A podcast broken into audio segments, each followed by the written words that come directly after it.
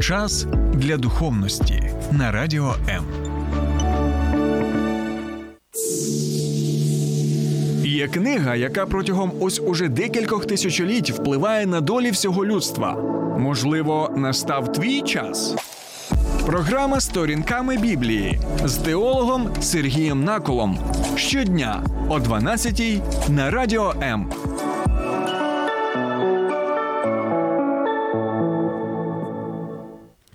Вітаю, друзі!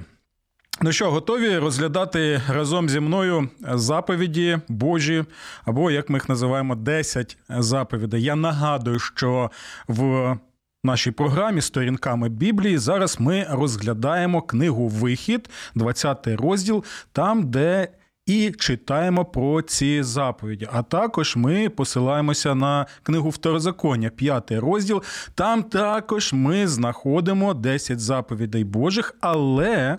Там є деякі нюанси, на які ми будемо ще разом з вами звертати увагу. Але в першу чергу ми розглядаємо ці 10 заповідей, тому що вони корисні, тому що вони важливі, і тому, що вони мають значення і актуальні і для сучасних людей. Якщо ви не вірите, то можете переглянути попередні випуски моєї програми, де ми вже розглянули декілька е, заповідей. І сьогодні я запрошую вас розглянути вже третю заповідь Божу, так, яка звучить наступним чином: не вживай імені Господа, Бога Твого надаремно. Адже Господь не вважатиме безкарним того, хто вживає Його ім'я надаремно. І багато сучасних людей е, ну, не зовсім розуміють, про що тут саме йде мова, і чому ще Господь підкреслює і наголошує, що він не вважатиме безкарним того, хто вживає його ім'я надаремно. І от сьогодні ми. І спробуємо дізнатися, про що саме третя заповідь, як це взагалі згадувати ім'я Господа надаремно, і також до чого тут клятви, поклоніння Богові та й взагалі наше життя. Тому, друзі, я запрошую вас долучатися до прямого етеру на моїх двох сторінках на Фейсбуці. Це моя персональна сторінка Сергій Накол, а також сторінками Біблії. У вас є можливість або підписатися, або навіть стати одним з моїх друзів на Фейсбуці. І нагадую, що у мене є також канал Сергій Накол на Ютубі, який ви також можете відвідувати, або навіть підписатися і отримувати таким чином чином сповіщення про нові програми і долучатися до обговорення, бо там є доволі жваві такі, навіть полум'яні обговорення. Там доволі цікаво. В принципі, як і на моїй Фейсбук-сторінці. Ну і ще хочу нагадати, що якщо ви в Києві та Київській області, ви можете налаштувати свої радіоприймачі на хвилю 89,4 FM і з понеділка по п'ятницю слухати мою програму сторінками Біблії о 12 годині. І, звичайно, я рекомендую також і програми моїх неймовірних колег з Радіо М. і той контент, який вони вам пропонують, так бо він е, і надихає, але в той же час і є корисним, і кожному буде щось цікаве послухати на хвилях радіо М. Добре, друзі, я все це вже вам розповів, тому зараз пропоную зробити невеличку паузу, після якої ми і будемо розглядати питання, про що саме йде мова в цій третій заповіді.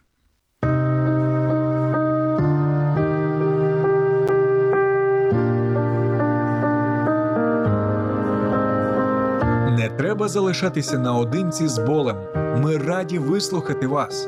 Вам важко на душі? Зателефонуйте нам. Ми розділимо ваш біль. Не тримайте у собі важкий тягар.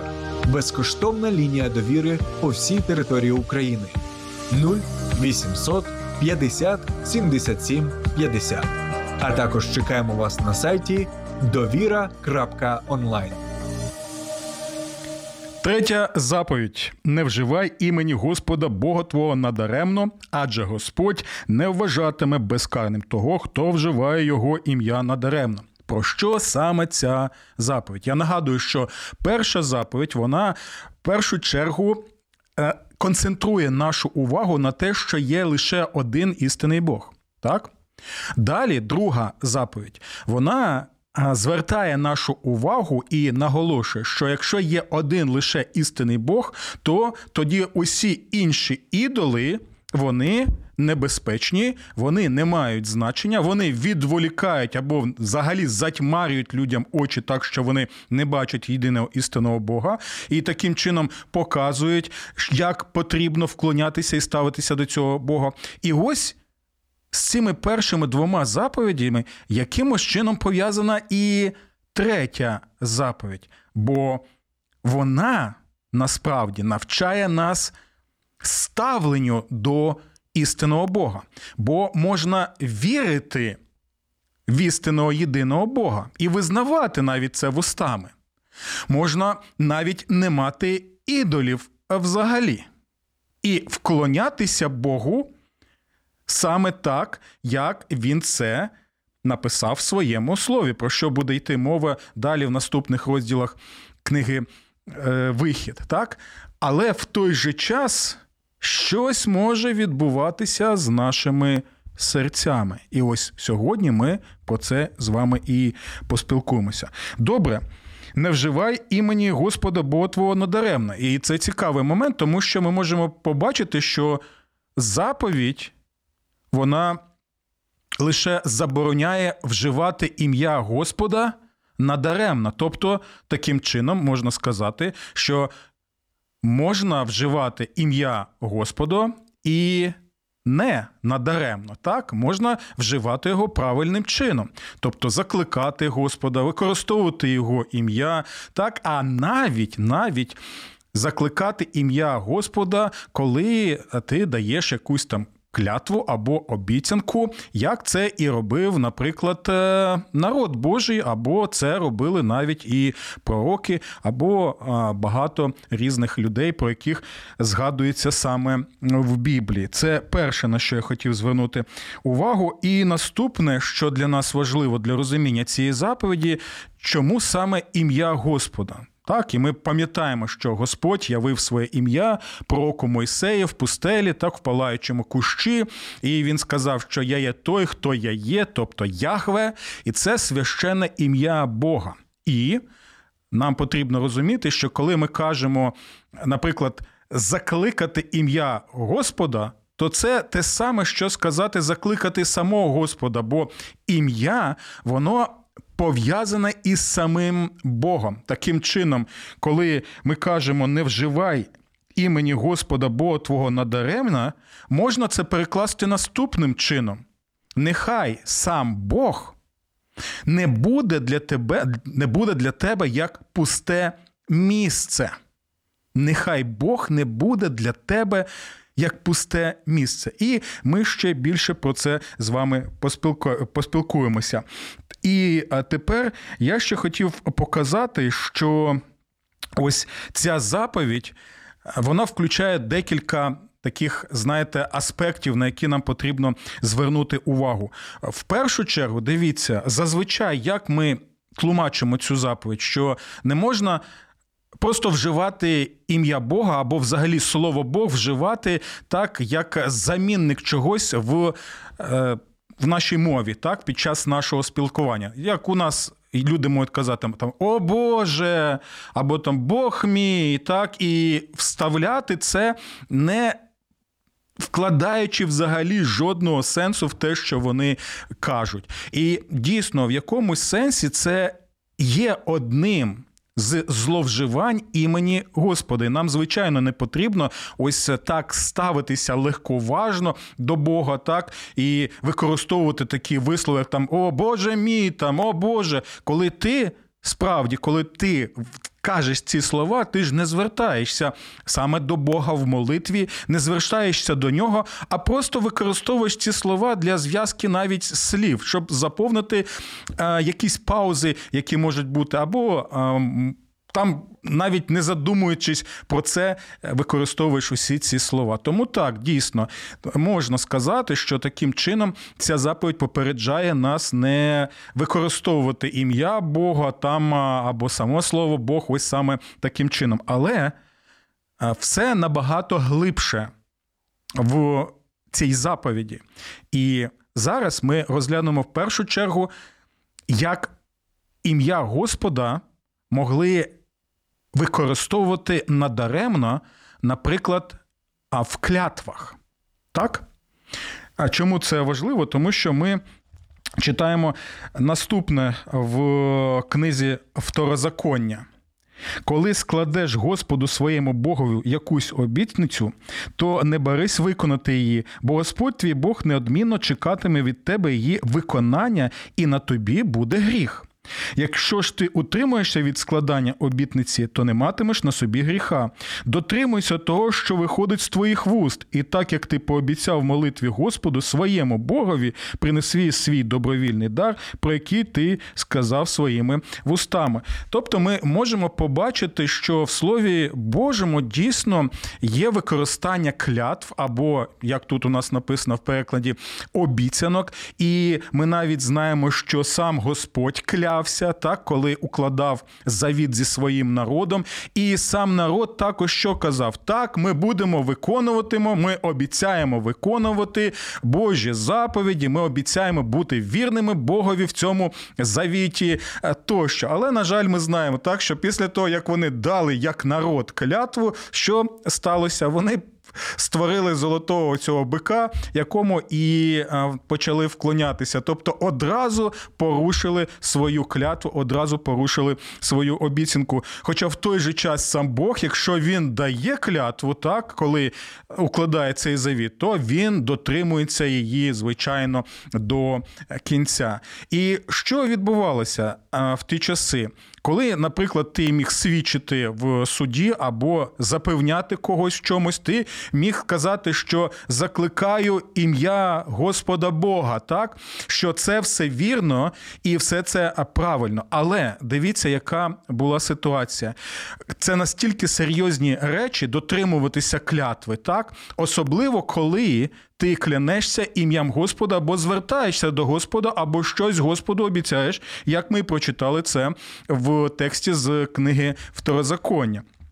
І якщо ти, наприклад, свідчиш в суді перед суддями про якусь справу і використовуєш оманливу інформацію, тобто ти є лжесвідок, і ти знаєш про це, і ти ще закликаєш ім'я Господа Бога, так?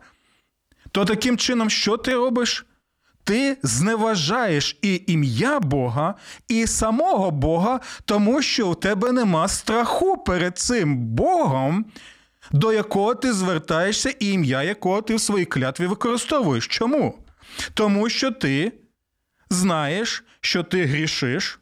Так, ти знаєш, що ти лжесвідок, ти знаєш і розумієш, що Бог існує і Він це бачить, але в тому, як ти використовуєш його ім'я, ти показуєш, що це ім'я не має для тебе священного значення, і сам Бог є пусте для тебе місце. Не більше того. Тому давайте е, ще раз прочитаємо. Наскільки це саме е, важливі слова, так стосовно клятв, які дійсно в ті часи були, так і до речі, клятви не забороняються е, в святому писанні, про що ми ще з вами поспілкуємося. Це нагадую 23 розділ книги Второзаконня з 21 вірша. Коли складеш Господу своєму Богову якусь обітницю, то не барись виконати її, бо Господь твій Бог неодмінно чекатиме від тебе її виконання, і на тобі буде гріх. Якщо ж ти утримаєшся від складання обітниці, то не матимеш на собі гріха. Ще один момент, на який нам потрібно от практично звернути увагу, коли, наприклад, це не на суді, так а ти щось Богові обіцяєш, так, даєш свою клятву, а далі її не виконуєш, то таким чином ти також що робиш? ти робиш так, що в твоєму житті, в принципі, Бог пусте місце. Так, ти зневажаєш Бога, ти нібито і даєш якусь обіцянку, але в той же час не виконуєш її і думаєш, що все буде е, добре. Добре, друзі, е, дивіться, на що я хотів би ще звернути увагу стосовно цієї заповіді. Як я і сказав, що е, в Біблії ми не бачимо заборону на клятви. Ми не бачимо, тому що клятви з обох боків були важливим елементом укладання саме завітів. Бог дає клятву, і народ дає клятву. Ми бачимо випадки, коли окремі люди давали клятви. Але тут е, деякі люди можуть згадати, що нібито Ісус Христос в проповіді на горі Він заборонив використовувати клятви. Так? І що нібито в Старому Завіті можна було клястися. А от прийшов Ісус Христос і скасував це і сказав, що клястися не можна. Але, друзі, у нас доволі серйозні тоді будуть проблеми, тому що Ісус Христос це той самий Бог, який був і в Старому Завіті. І Старий Завіт це що, як пише апостол Павло? Це саме святе Писання, яке є Богом натхненним, і далі апостол Павло каже, що воно корисне є для багатьох речей, щоб таким чином Божа людина була цілісна і готова до всякого, до всякої доброї справи. Е, більше того, Господь е, саме в проповіді на горі він каже, що він прийшов виконати закон, і що він не прийшов, щоб його якимось чином там скасувати чи скасувати Боже Слово Старого Завіту, в якому ми і згадуємо про клятви. Так? І чи може тоді Слово Боже протирічити само собі. Тобто велика частина Божого Слова каже про клятви в позитивному е, ставленні, до речі, а Інша частина, а саме ось ці слова Господа Ісуса Христа в проповіді на горі, вони нібито тоді вже протирічать їм, або навіть е, Господь нібито скасовує це.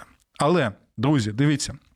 Я наголошую на тому, що Господь Ісус Христос не скасовував клятв і не забороняв клятв. І, до речі, ще один момент. Е, ті християни, так, ті християнські течії, які посилаються на слова Господа Ісуса Христа в проповіді на горі і кажуть, що.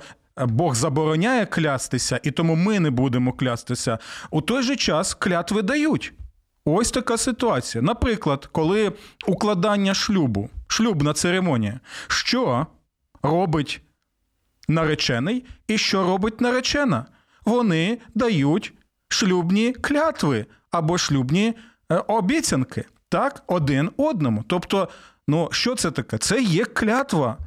Або навіть коли е, в течах християнських, так, в деяких е, християнських е, конфесіях хрестять дітей, так, в віці немовляток, але є також протестантські християнські течі, де є також практика хрещення саме в дорослому віці. І що робить людина, коли саме приймає це хрещення. Воно також дає.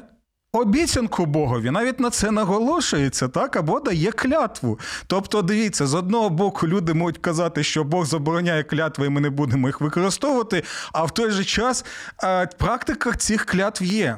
Бо знову наголошую на тому, що в проповіді на горі Ісус не критикує своє вчення, яке ми бачимо в Старому Завіті, бо це є Боже Слово, це Слово Христове, як ми читаємо навіть в листі до Колесян. Він не протирічить собі, він не критикує. А що він робить? Він так, і там ми читаємо на початку, що він зійшов на гору і там сів. От сісти це означає почати авторитетно навчати. А він що викриває зловживання в тлумаченні Божого Слова. І більше того, використовує такий підхід, який ми називаємо перебільшенням або гіперболою. Пам'ятаєте, коли він каже, що якщо око твоє спокушає тебе, або а, рука, наприклад, спокушає тебе, то що потрібно зробити? Потрібно тоді тоді що? Відрубати руку, наприклад, так, або виколоти собі око. Але чому ми цього не робимо, друзі? Тому що ми розуміємо, що Христос використовує перебільшення, гіперболу, щоб просто таким чином показати, наскільки все серйозно. Те саме і з клятвами. Він не критикує клятви як такі. А він критикує що? Зловживання клятвами. Таку, знаєте, критикує казуїстику у використанні кляв. Що мається на увазі? Тобто тоді люди вважали, що ну добре, клястися ім'ям Бога не потрібно, так, і використовувати надаремно, але можна клястися небесами, або можна клястися е, храмом, так, або клятва з закликанням Божого ім'я, вона важлива, а ось ці. Не такі важливі, і тому, можливо, є у нас така, знаєте, стежечка, як можна не виконувати тоді усі ці клятви. Як і кажу, що це була своєрідна казуїстика. Що я маю на увазі? От приклад приведу саме казуїстики. Пам'ятаю, як я переглядав одну е, програму, так, і е, була там передача про якусь ісламську країну, про публічний будинок і про повій. Так? Але дивіться, як там, яка там ситуація.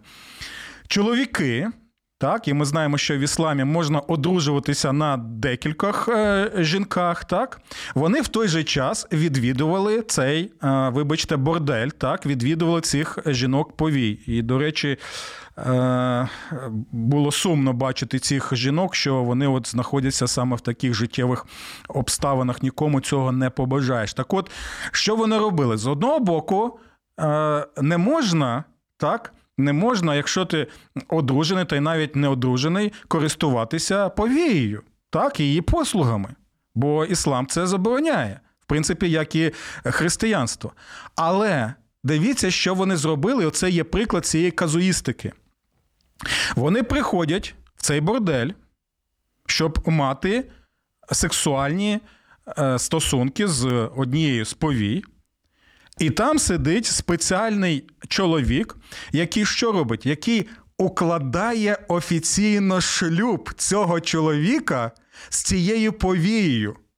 І тоді, коли він заходить до неї в кімнату, то він заходить до неї в кімнату вже як законний чоловік. Там вони роблять свою справу, так? після чого він повертається до е, цієї людини, і що? Тоді вже є що? Е, скасування шлюбу, тобто, все, вона тепер не його дружина. І Отак можна користуватися е, безліч разів в таких ситуаціях. Оце один з таких друзі прикладів казуїстики, коли ну, люди просто намагаються якимось чином знайти стежки. Хоча, ну, якщо ти розумна людина, то ти усвідомлює, що кого ти намагаєшся обдурити. Так Так от, е, те саме, так, та сама казуїстика, в принципі, була.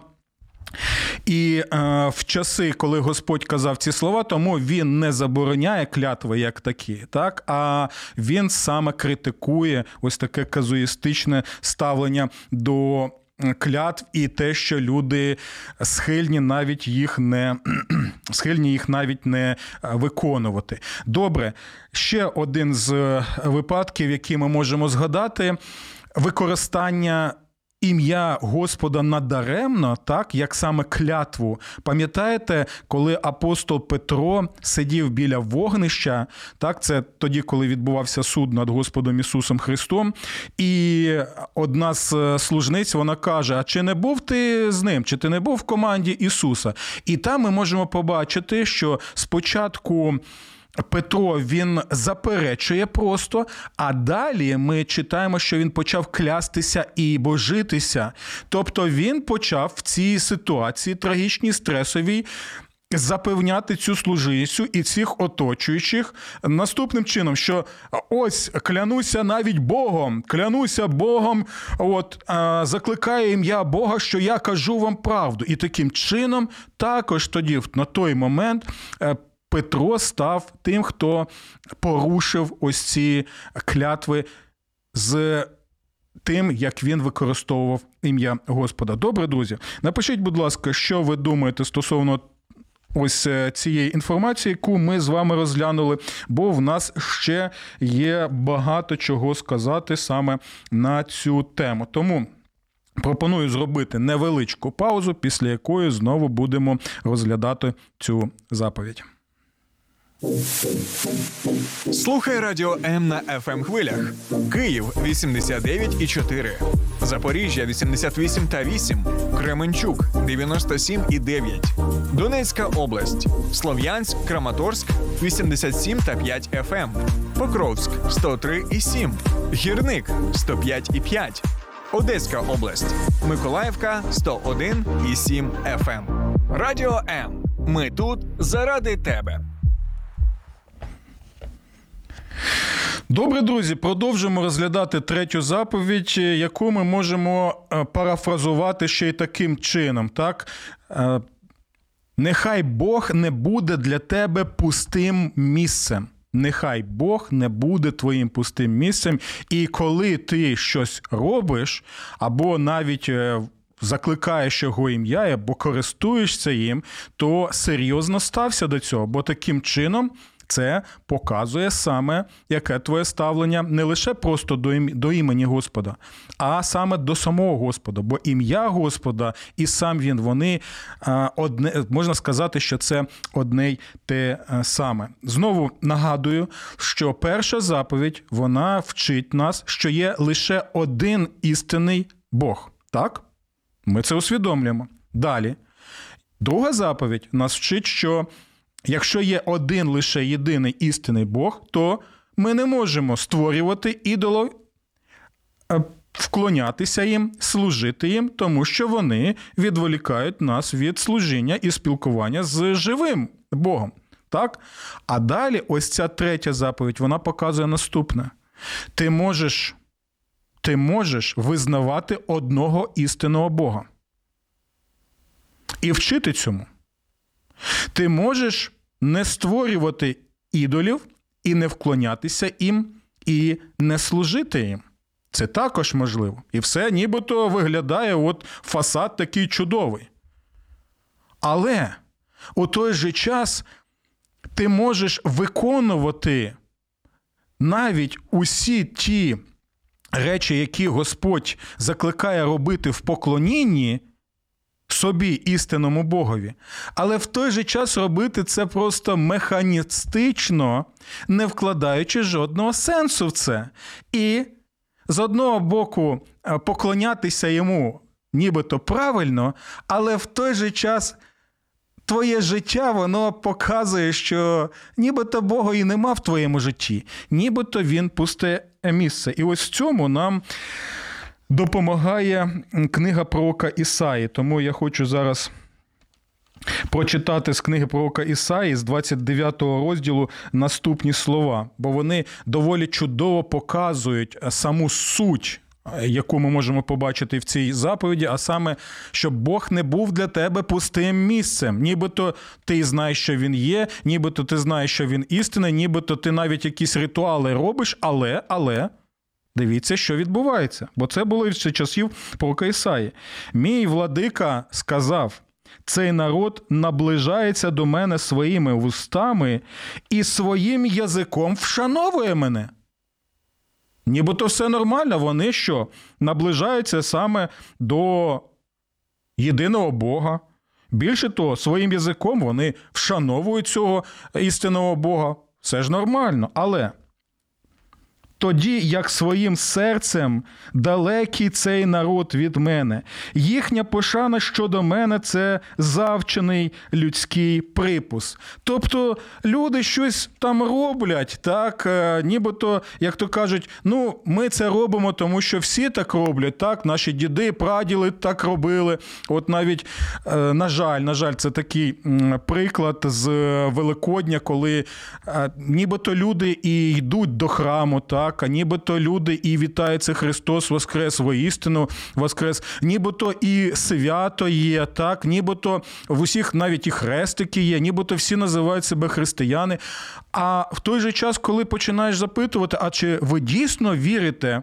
І переконані в тому, що Ісус воскрес реально, буквально тілесно з мертвих, то люди кажуть, та хто його знає? І тоді запитуєш, а навіщо ви тоді кажете Христос Воскрес, воістину Воскрес? І люди починають відповідати: ну тому що всі так роблять, тому що наші діди і прадіди так робили, то і ми також робимо всі ці речі. Тобто, от це і є один з таких прикладів, вибачте, трагічних прикладів. Так, я не сміюся взагалі е, з цього.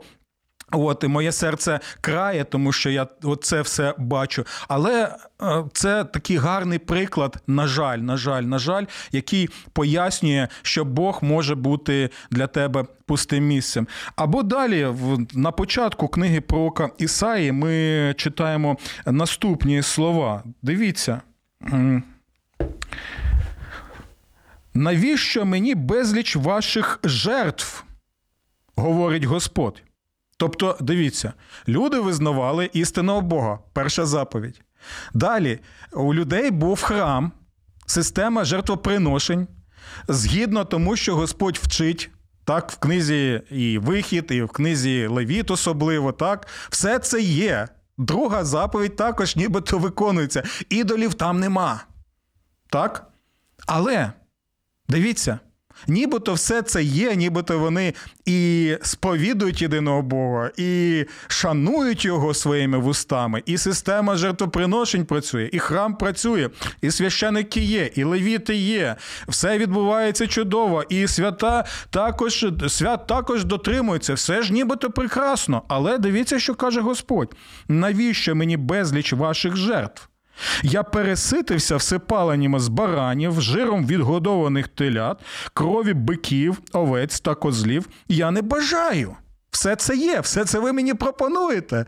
І багато ви це робите, але щось там не те. Особливо в світлі третьої заповіді, що нехай Бог не буде для тебе пустим місцем. Коли приходите, щоб з'явитися переді мною, хто від вас вимагає, щоб ви топтали мої двори? Не приносьте більше даремних дарів. Чому даремних? Ваше кадіння стало огидним для мене, каже Господь. Номомісяча, суботи і скликання зборів я не можу терпіти. Все є. Так, все вони все вони дотримуються. Що ж не так? Я не можу терпіти. Чому? Беззаконня ви творите і в той же час святкуєте. Нібито і першу заповідь виконують, ніби і другу заповідь виконують, але щось там не те. Якщо Бог істини єдиний, якщо він все бачить, що чому тоді ви навіть оце автоматично так йому служите, але в той же час ваше життя показує, що в Богу нема місця в вашому житті. Він для вас пусте місце. І таким чином ви також порушуєте цю суть третьої заповіді. Бо ми читаємо наступне: ваші новомісяча і ваші свята ненавидить моя душа.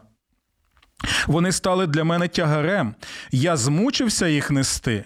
І коли ви простягаєте свої руки, я відвертаю від вас свої очі. Навіть якщо б ви примножували ваші молитви, я не слухатиму вас, ваші руки закривавлені. Тобто, це можна, от знаєте, згадати, що вище керівництво Російської Федерації. І також і сам пан Путін, президент цієї федерації, на пасхальні свята перебував в храмі, тримав свічку, так, але в той же час Господь би міг зараз звернутися до людини, яка почала цю війну, і яка відповідальна персональна за все те, що тут відбувається, і постане перед Богом і буде відповідати разом з усією своєю системою, разом зі своїми пропагандистами. Так ось, якщо б пророк Ісая перебував би зараз, то він би й сказав, цитуючи Господа навіть якщо ви примножували ваші молитви, навіть якщо ви б стояли зі свічками, я не слухатиму вас, тому що ваші крові закривавлені. Ти кажеш, що ти мене шануєш? Ти прийшов в храм, ти тримаєш свічку, але твоє життя, твої дії показують, що я для тебе пусте місце. І далі ми читаємо.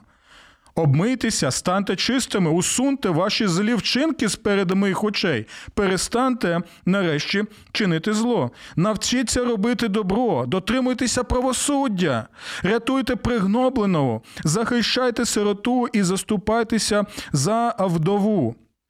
Тоді приходимо, приходьте і розсудимось, говорить Господь, і хоча б ваші гріхи були, наче кармазин, вибілю, як сніг, і якщо будуть як багряниця, стануть білими, наче вовна. Якщо ви забажаєте послухатись, то будете споживати блага землі. А коли відмовитесь і залишатимесь непокірливими, то меч вас пожере, бо так провістили.